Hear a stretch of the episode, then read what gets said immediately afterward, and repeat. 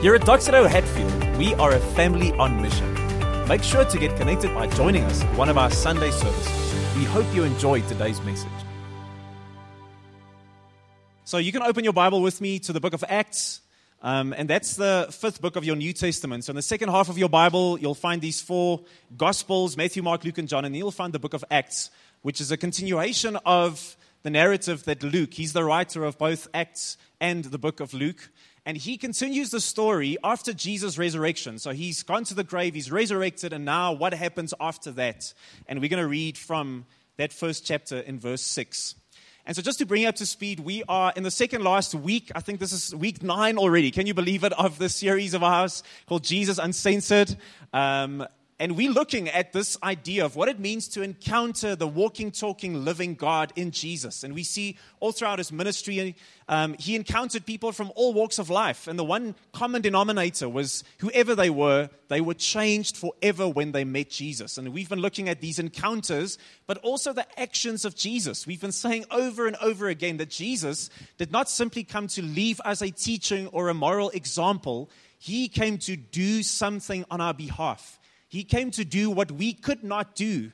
And in that, he said, In my cross, in my life, death, and resurrection, in what I've done, I now call you to reorient your life toward me in faith and repentance. So it's what he has done. His message of the kingdom of the gospel was not that you would do and do and do. His message is that I have done. It is finished. Now follow me in faith and obedience. And this week, we're going to look at the final act of Jesus on this earth his ascension. And I told the guys beforehand, I'm sure that many of us would be able to say a whole bunch of things about the life of Jesus, but I think many of us would be dumbstruck to uh, answer the question what is the significance about the ascension of Jesus when he goes back to his Father? It's quite a puzzling, it's a strange actually event. You're going to see as we read this passage, it feels a bit strange. What's the point of this? It feels like it flies a bit over our head. Now, let me illustrate. I don't know if you've ever been at a social setting, maybe a housewarming or a, you know, a braai or something like that, and then people start speaking about some high cultural thing or some movie or some book or some issue in politics, and you have no idea what's going on. So you're just kind of nodding, you're trying to look informed and speak with them, but actually you've got no idea. So maybe you're at a braai and, you know, some of your economically strong or investment friends, they stand around, they start speaking about Bitcoin. You ever had that? Like guys are, they speak about the ins and outs of investing in Bitcoin, and they like, you know, your one friend is like, yeah, bro, you know, I'm not sure. I think, you know, the, the blockchain technology has got great, you know, potential, but I'm not sure about it yet. And maybe the currency is not the way to go, but it's definitely a win for us in terms of the, you know, dissemination of information. And, and Joe, what do you think about Bitcoin? And you're like, yeah, you know, I, I also think, you know, I also have coins in my pocket when I go to the mall. I think that's also, you know, it's a good thing. You know, you pay with your parking. That's, you know, it's, you just, you have no idea what they're speaking about. Or maybe they're drinking wine. Your friends are like high cultured people and they're all drinking wine together and you have no idea. Like you didn't grow up in a house where wine was a thing. And so your friend, you know, he's twirling the wine and he's kind of, you know, he's, he's just, you know, drinking it in and then he takes a sip and he's like, oh yes, yeah, definitely. There's like the smoky kind of texture and you're just this, this faint, you know, diffidence or something like that. And you're like, Joe, what do you taste? You're like, uh, you know, grapes. I think there's definitely grapes. Red, red grapes, is that the right answer? I'm not sure. Maybe wine's not your thing. Or how about this? How about um, expressionist art? Maybe your arty friends start speaking about all these different, you know, art movements we had all throughout history. How about this, this painting over here? Anyone recognize this? Some of you thinking like, okay, who kicked over all the cane, you know, the paint cans onto the canvas? But the joke's on us, friends, because this Jackson Pollock from 1941, it's called Number Five. And it was sold in 2016 for a cool 1.75 billion, that's billion with a B, by the way, rand on auction. So this painting is worth 1.75 billion rand. You see, that's what happens often, isn't it? We are caught up in conversations and we feel like this is going right over my head. I don't know about Bitcoin or wine or Jackson Pollock's. It just looks like a blotch to me. Um, it would not gather 1.75 Rand at my auction. But that's often how we feel. We don't know what the significance of these things are, right? And now we come to something like the ascension of Jesus. You see, there are these moments in the life of Jesus his birth, his death, his resurrection. We even have Christian holidays based around these things, you know, Christmas and Easter and Good Friday that commemorate that. And if, if I were to pick one of you guys, if you're a Christian here this morning, and if I had to ask you, come and tell us something about the, the life or the birth or the death of Jesus and what that signifies, I'm sure you'd be able to thumbsuck some good stuff from the Bible, right? You'd be able to say, I think this is what it's about, this is what it says to us.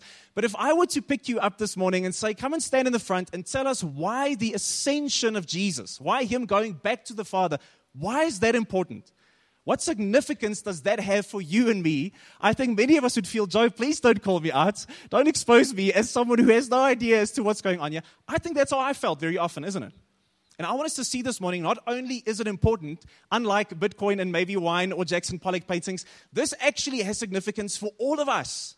And it has significant impact on your life and faith in 2019. So, can we read together in Acts 1, verse 6? It says this. And so, this is after Jesus has been resurrected. He spent time with his disciple. He's appeared to 500 different people. He's, he's taught a bit. He's, you know, spent time with them. And then it comes to this moment.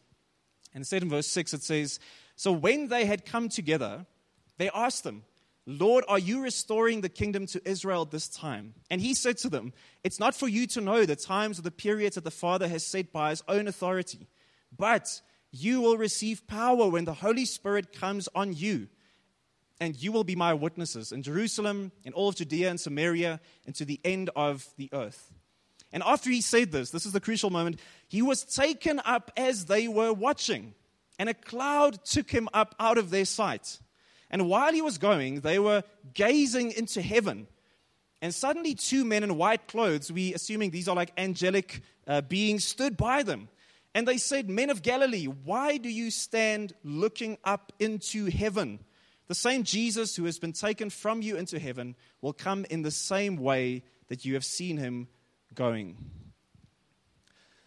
Now that's a, it's a bit of a strange passage, isn't it? Like you, we've seen many like normal interactions, Jesus speaking with people, and now the strange moment where Jesus, it seems, literally floats into the sky and then disappears, and that's it. And the disciples are all like standing, looking into the sky, and then angels appear and tell them, "What the heck are you guys doing?" So this is a strange passage. Would you agree? But I want to show you two incredibly important things this morning because it has so great of an impact in your life this morning, on your parenting, on the way that you think about relationships, your vocation.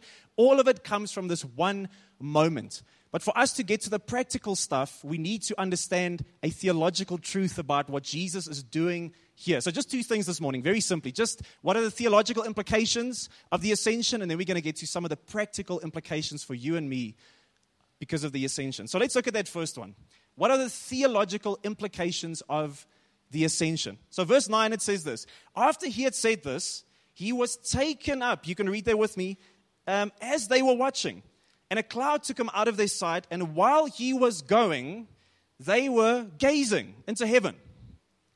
Now, my question is, why were they doing this? Why were they kind of aimlessly standing, you know, looking into the clouds and the answer is because they still did not understand who and what Jesus was. We spoke about this the other day in the, in the, Last Supper. Even after three years, the disciples at times were still clueless as to understand the full scope of what Jesus had come to do. They still saw him as an earthly king in their reference of a very specific understanding of their Jewish kind of background, they thought, yes, Jesus is going to be this conquering king. He's going to be a political leader. He's going to come and overthrow the Roman government. He's going to put us Jewish people back on top. It's going to be great. You can't wait. When Jesus launches his campaign, it's going to be just, you know, fireworks and tanks and political change. It's going to be awesome. And so Jesus starts, you know, moving up into the heavens, it seems, and they kind of like, okay, this I didn't expect this. This is amazing. I'm guessing it's going to be like fireballs, you know, from the clouds, or what's going to happen, Jesus, you know. And then he just does, he doesn't come back, and they're waiting like, wow, this, you know, this is unexpected. But I'm sure he's going to, you know, he's going to bring the the army of, you know, of angels. They're going to come with them now. We're going to overthrow these Romans, and they're just waiting, and he doesn't come, and he doesn't come, and he's, and it says this cloud just kind of takes him away, and they left standing because they still think he is an earthly king. He's here to sort out our issues, and Jesus wants to do something much, much greater. We can see the disciples were as confused as you and I were when we read this passage from the beginning. So, what's the ascension all about? Now, a good way to often look at these things is to say what it's not. What is the ascension not? I can tell you that it's not simply Jesus moving geographically from the ground into the sky, because that's what many people think. That's the point. Jesus flew up into the sky. That's the point of this passage. You know, in 1961, uh, communist Russia, they sent the first man into orbit, Yuri Gagarin. Who remembers that? Well, well, most of us were not born, I'm guessing, at that stage, but some of us remember that. And it is interesting that the premier um, of the USSR, he made the statement. He said, We have sent the first man into space, and we did not find God there in the heavens, and therefore he does not exist. Obviously, communist Russia being an atheist country at that stage. But you see, that's, that reveals a misunderstanding as to how we often also think about heaven, right? Where's heaven? If I ask you point, if everyone closes their eyes and I ask you point to where heaven is, everyone's going to go like this, right? Heaven's up there because we sent a man into the heavens. Now, the Bible at times also has language like that. If you go and look at Psalm 19, it says the heavens, in other words, the stars and the moon and, you know, all of that, they point to, they glorify God. The heavens declare the glory of God. But that's not what it says happened here. Jesus did not go into the heavens. It says he went into capital H, he went into heaven something much more profound than Jesus floating up into the sky and hiding behind a cloud for the disciples, because that's what we think. It's like Jesus is like, oh, these guys, look at them. They don't know where I am, and I'm behind a cloud. This is amazing. That's not what's happening here. There's something much more significant going on. It's saying Jesus ascended. That word is actually very helpful because you and I, we often speak about something. We understand what the word ascend means, right? So we say, you know, the airplane ascended to cruising altitude or we ascended, we're moving upwards. But guess what? We are very careful when we use that language for people. Isn't that right? You don't use the word ascend like very willy nilly, like when we're setting up everything on a Sunday morning. Some of the guys have to maybe get onto a ladder. You're not going to say, guys, stand back. I'm going to ascend upon this ladder. You know, we've got our flat has got two levels, so the, all the rooms are up top. I don't tell my kids in the evening, now thy children, uh, your father is about to ascend up the stairs. You know, that's not what I do. I just, I just go up the stairs, you know, just climb the ladder. So the word ascend is very official. It's a strong word. We use it mostly when we think of royalty, right? When there's a coronation, a moment where royalty is instilled onto the throne, we say, maybe the queen or the king, the queen was ascending to the throne. Even in moments like that, in a coronation service or a, a, celebration moment, there will usually be a time where the queen or the king or the monarch, whoever it is, you know, their, their throne is put like on a higher platform. There's steps leading up to it.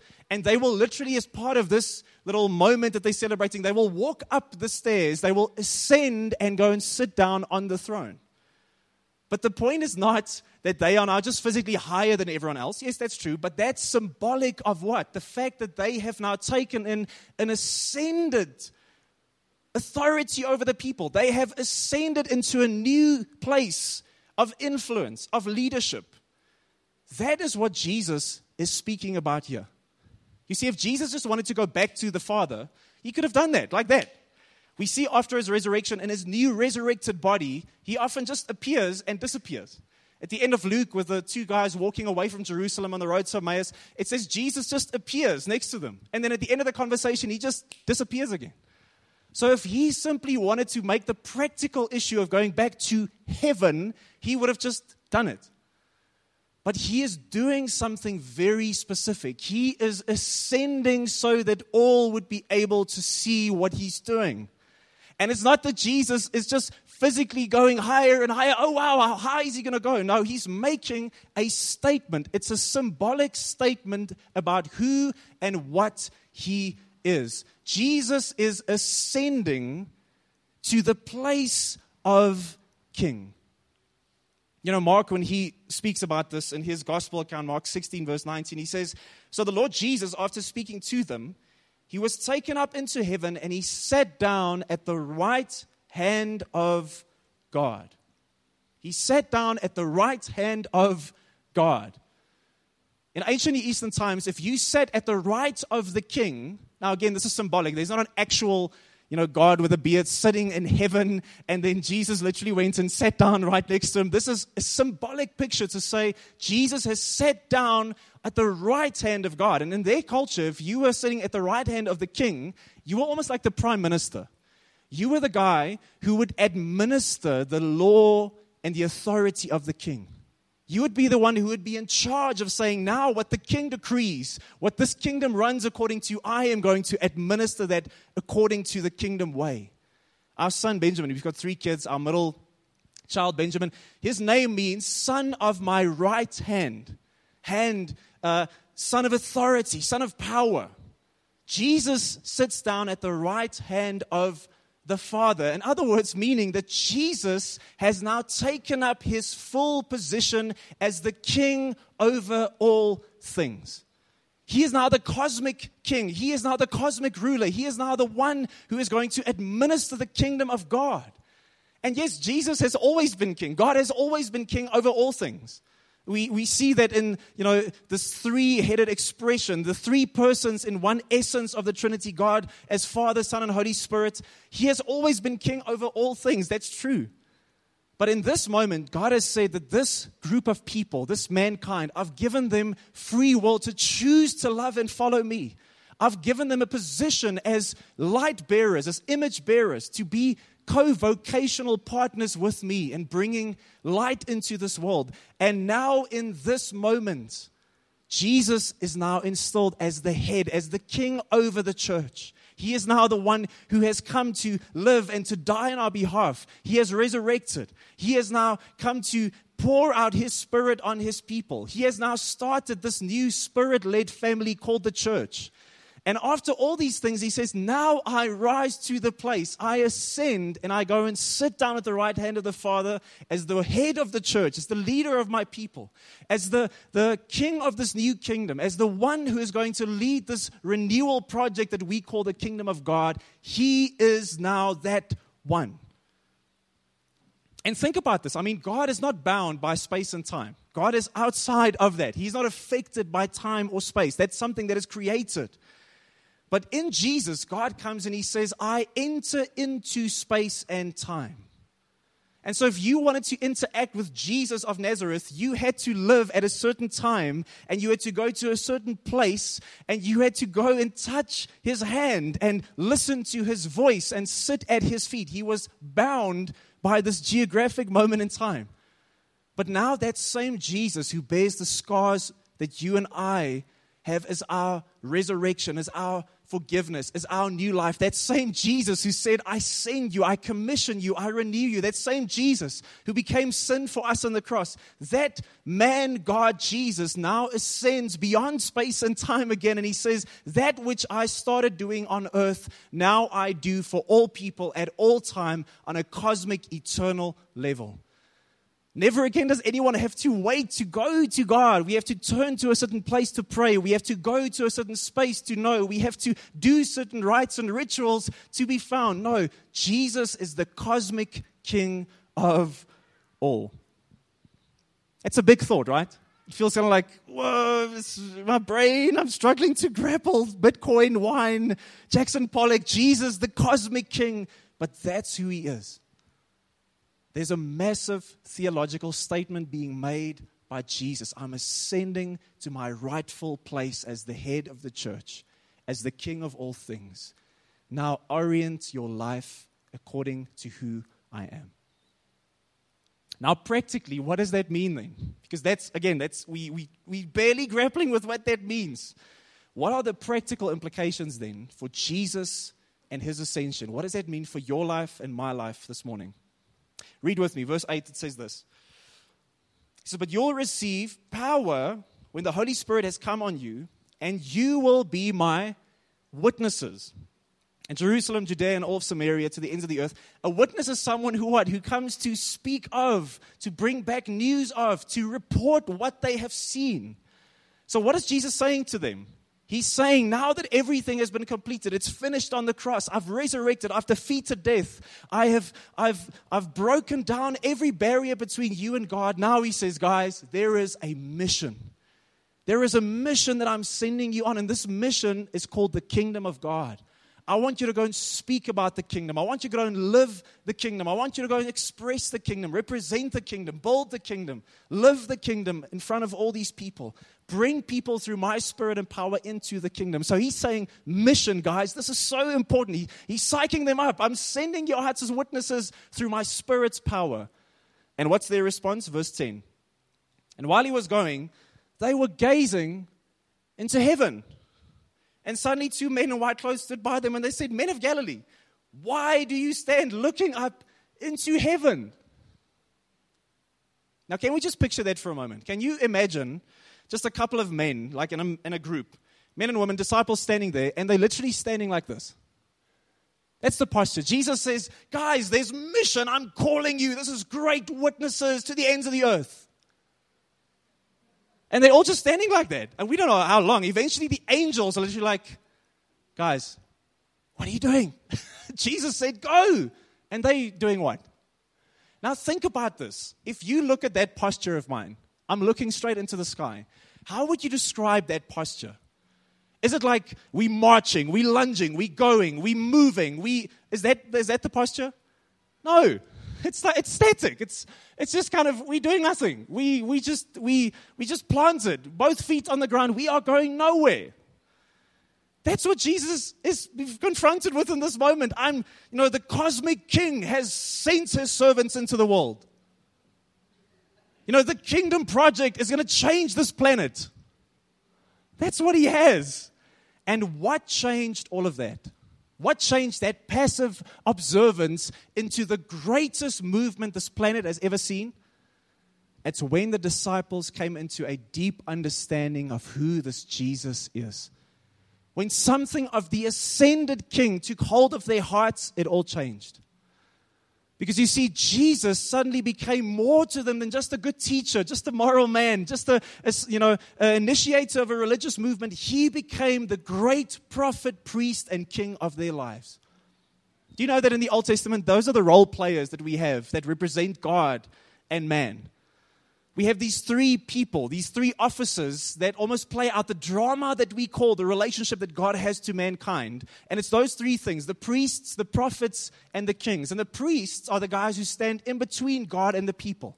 They offer the sacrifices, they made amends for the sins of man before God. They were the guys who would, who would close that gap in the Old Testament. And then you had the prophets. They didn't stand in the gap between, they spoke on behalf of God. Jeremiah, for instance. And sometimes they would speak encouraging things and upbuilding things and things that would, that would stir the people's hearts to faithfulness. Sometimes they would speak some very difficult things and truthful things. And they would say that you are losing your calling as the people of God. They would call them back to God. And then the kings, they would rule on behalf of God.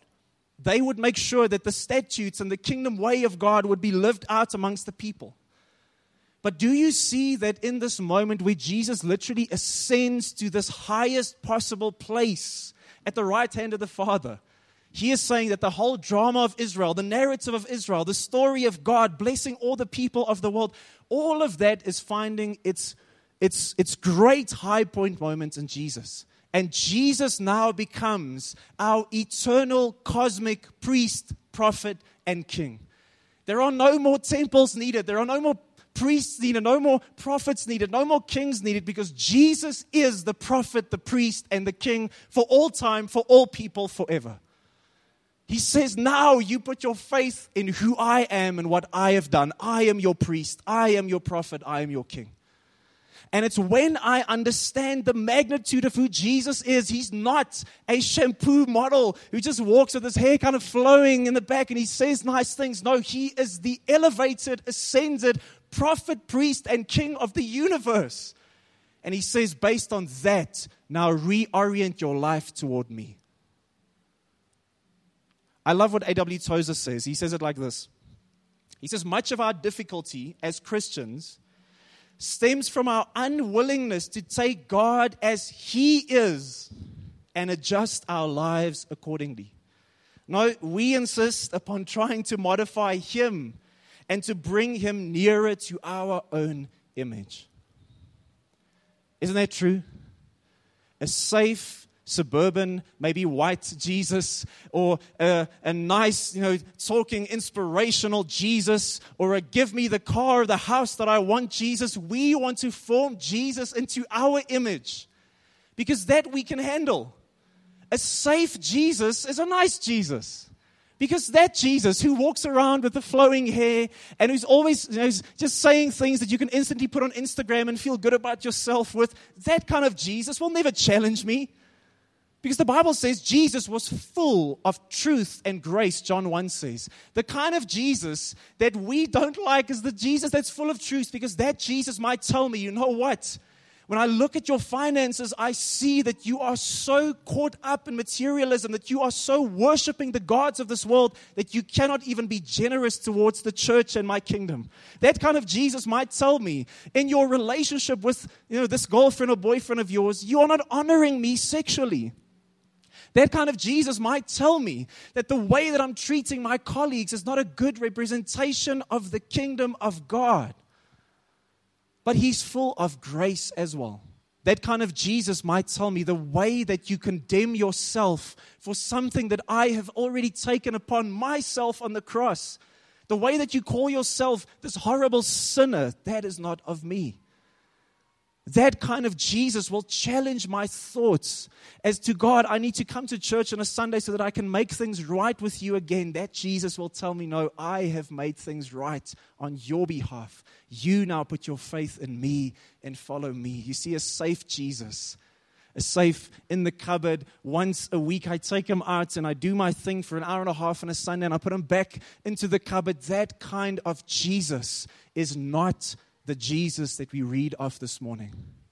Because this Jesus says, No, I am not your plaything. No, I'm not your PA. No, I'm not your genie in a bottle. No, I'm not your religious practice. I am the cosmic ruler of the world. I am the priest and the prophet and the king for all time, for all people, forever. Now, rearrange your life and faith and in life according to who I am. Because otherwise, I'm just going to get stuck standing into the clouds. And God is going to say, But I've called you for so much more. Can I give you just three quick practical examples of how we get stuck like that? How we get stuck looking into the clouds, and how Jesus says, When you get stuck, look to me. You know, a way that we get stuck is when we mess up. One way that you get stuck like this is when you mess up. God, I'm sorry. I, I did something sexually that I shouldn't have done. God, I, I, I've bent corners at my work that I know I shouldn't have. God, I've, I've been treating my kids or my spouse in a way that I know dishonors you. I have messed up. And now I'm looking into the clouds doing what? I'm wondering, is, are you all right, God? Am I in trouble? I'm sure you are so angry with me right now. God, I can even, when I come into church, I'm not even going to look up because I know you probably standing there with your arms crossed. You're so angry at me. For God didn't so love the world that he gave his son. For God so hated me that he wants to kill me. That's what John 3:16 says. And I get stuck in fear and in angst because I don't know what God, you know, I'm in the dog box. I'm sleeping on the couch at the moment with regard to my relationship with God because I've messed up. And so I stand still. One of our good friends, she now lives with her husband in the Western Cape. When she just became a Christian as a student, she was on fire for God. He radically saved her. But that first December holiday that she went away with her boyfriend to the ocean, they overstepped their boundaries sexually. And she tells the story of sitting on the beach, and it's not the sun, friends. She's sitting on the beach under, you know, the little umbrella, and she says she is sweating bullets because she's absolutely convinced that God is going to fry her. He's going to sort her out. How dare you do that? How dare you step over the boundaries because her picture of God was this evil, kind of like warlord, taskmaster, and she was waiting for him to sort her out. She was stuck looking into the sky. And listen to what it says here in Hebrews. It says, not that you and I can fix this, it says, but this man, Jesus, after offering one sacrifice, do you hear that? As the great priest who is standing in between God and us after offering one sacrifice for sins forever. He sat down at the right hand of God. When I get stuck because I've messed up as a Christian, the answer is not how can you fix it? The answer is call out to your priest, Jesus. And you say, God, yes, I agree. Relationally, I'm sorry. I know this is not who I've been made to be, but I proclaim and I speak of the righteousness that I have in Jesus, my priest, who represents me forever. Or maybe a second thing you get stuck in is when I drift away from my calling. I drift away from my calling and I'm standing peering into the sky. You know how many times I walked into Donnie, who leads Dr. Bloom's office over many years, and just told him, I don't want to do this anymore. I don't want to be in ministry anymore. It's too difficult. It's too tough. The people are not nice. Uh, they don't even smile very often. They don't thank you for anything. It's late hours and it's small pay and it's all. I was just, I was over it. I was drifting from my calling. I got stuck wondering, God, why have you put me here? Why me? Why this time? Why this place? Many of you get stuck there. God, why am I in the city of Pretoria in this job? God, why was I married to this person? God, why am I struggling with the kids that you've given me? God, why do I have to be amongst these colleagues? God, why have you given me this friend? Why have you given me this spouse that struggles with that issue? God, why are things like this? And you drift away from your calling. And what the Bible says is in that moment, it's not just that I call out to my priest, but it's that I listen to my prophet because Jesus will speak to me the truth of who I am in Him. And maybe some of that will be, I've chosen you, so get up. You can do this. I have put my spirit in you. And sometimes it will be, you know what, the, the reason why you're drifting from your calling is because you are so focused on money. You are worshiping money and stewarding your faith, where you should be worshiping faith and stewarding your money. That's why you're struggling at the moment. The reason why you're doubting whether you should be a painter or programmer or poet or plumber or pediatrician is because you are worshiping other things. And I want to call you as your great prophet back to who you are in Christ. That's who He is. It says this in Hebrews 1, verse 1. Yes, long ago, God spoke to the fathers by the prophets. In the Old Testament, He spoke to many prophets in many ways at different times. But in these last days, He has spoken to us by His Son. The final word that God has for mankind is Jesus. And now find your life by losing your life in Him be recreated in Him. Come alive as you pursue Him. Find your joy and your hope and your strength. Find your desires and your ambition in Him. And He will lead you to the calling and the vocation that you should have. When I lose who I am, when I'm stuck and I'm thinking, God, why this city? Why this country? Why this economy? Why this spouse? Why these kids? Jesus says, listen to your prophet because I've called you. And finally, I think we get stuck staring into the sky when the circumstances of life overwhelm us. That's when sickness comes. That's when my job is suddenly just pulled out from under me. That's when the economy or politics just get the better of me. That's when the backstabbing in my office just overwhelms me. That's when the relational strain in my household is, I can't take it anymore. And I look into the sky and I say, God, why is life like this? Why can't it be different? God, are you asleep at the wheel? What is happening? I don't know. I don't understand. I don't have the full picture. I don't have the details. I'm frustrated. I'm angry. I'm disappointed. I'm standing here waiting. And in that moment, it's not just that I call out to my priest or I listen to my prophet, it's that I trust my King. It's that I trust my cosmic King, Jesus. Because no, I don't have all the answers. I don't have all the details. I don't know why everything is the way it is. I can't comprehend all things of all time and all situations. I don't have the perspective of God, but I can trust Him and obey Him. And when life is falling apart, I can say, God, I know that you are still King. Just listen to what Colossians 1 says. It speaks of Jesus in these massive terms, and it says about him, For everything was created by him in heaven and on earth, the visible and the invisible, whether thrones or dominions or rulers or authorities. All things have been created through him and for him. Do you hear that, friends? All things, that includes you and me, have been created through Jesus and for Jesus. He's before all things, and by him all things hold together. He's also the head of the body, the church. He's the beginning, the firstborn from the dead, so that he might come to have first place in everything. Can I ask you this morning, in my life and in yours, does Jesus, in your sexuality, in your finances, in your relationships, in your vocation, in the way that you think about our city and our country, in the way that you speak, in the way that you repent and forgive, in the way that you engage with the people of Pretoria, is Jesus first in everything? Because when He is, I won't have a storm free life, as we've often said, but I will have a storm proof life. Yes, Jesus, everything is falling apart at the moment, and I don't understand, but I can still trust and obey you as my King, as the cosmic King, Jesus. I have to finish off this morning, and then I want to just pray for us. Let me end on a, on a comical note. Who's heard of the show Veggie Tales? Some people like, I think so. This is not one of those wine moments. Don't worry. Like, this is not high culture. This is Christian culture, by the way. So, only in the Christian world will you find a TV show where talking vegetables tell you about God, right? So that's what Veggie Tales is. I did not know about this uh, prior to this research as well. But Veggie Tales was this massive hit in the Christian world in the, the late 90s and early 2000s. And they would, through song and comedy and you know, just having a good time, they would tell young kids about Jesus and about God and about the Bible and about the kingdom. And it's amazing that, you know, in 2003, their parent company went, you know, bottom up, and this property, VeggieTales, started bouncing around a couple of owners. And now in 2019, it's getting rebooted to Netflix. So there's going to be a new VeggieTales, I'm guessing in 4K or whatever it is on Netflix. So you're going to have, you know, HD veggies that you can, that you can observe.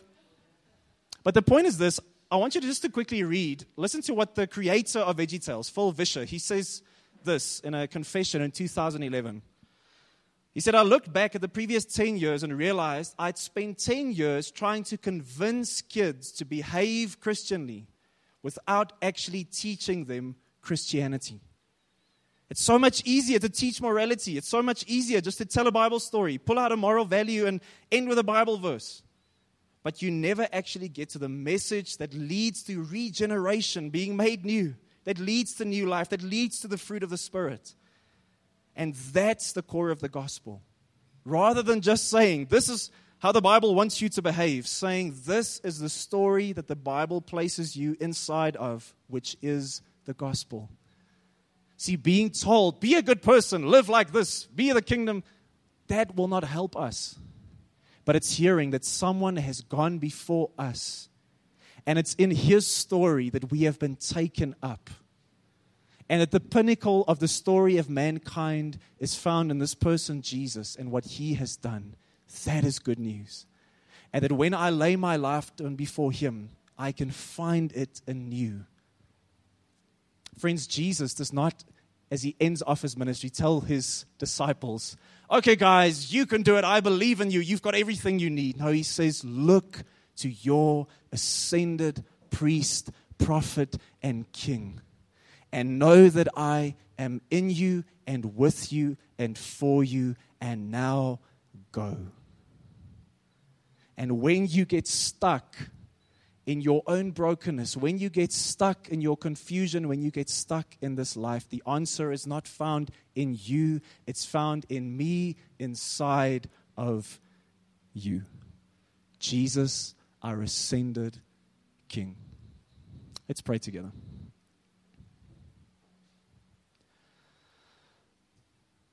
God, this morning, I just pray, God, for every single person. And for anyone who feels stuck at the moment, God, may you just overwhelm them with the grace and the truth of Jesus. And God, may we find ourselves calling out to you, listening to you, obeying and trusting in you. And may we find hope not on our own abilities, not in our deficiency, but in your sufficiency. And I pray, God, may we be a church that is filled with the joy and the hope and the mission hearted and family focused spirit of Jesus. In Jesus' name we pray. Amen. Amen.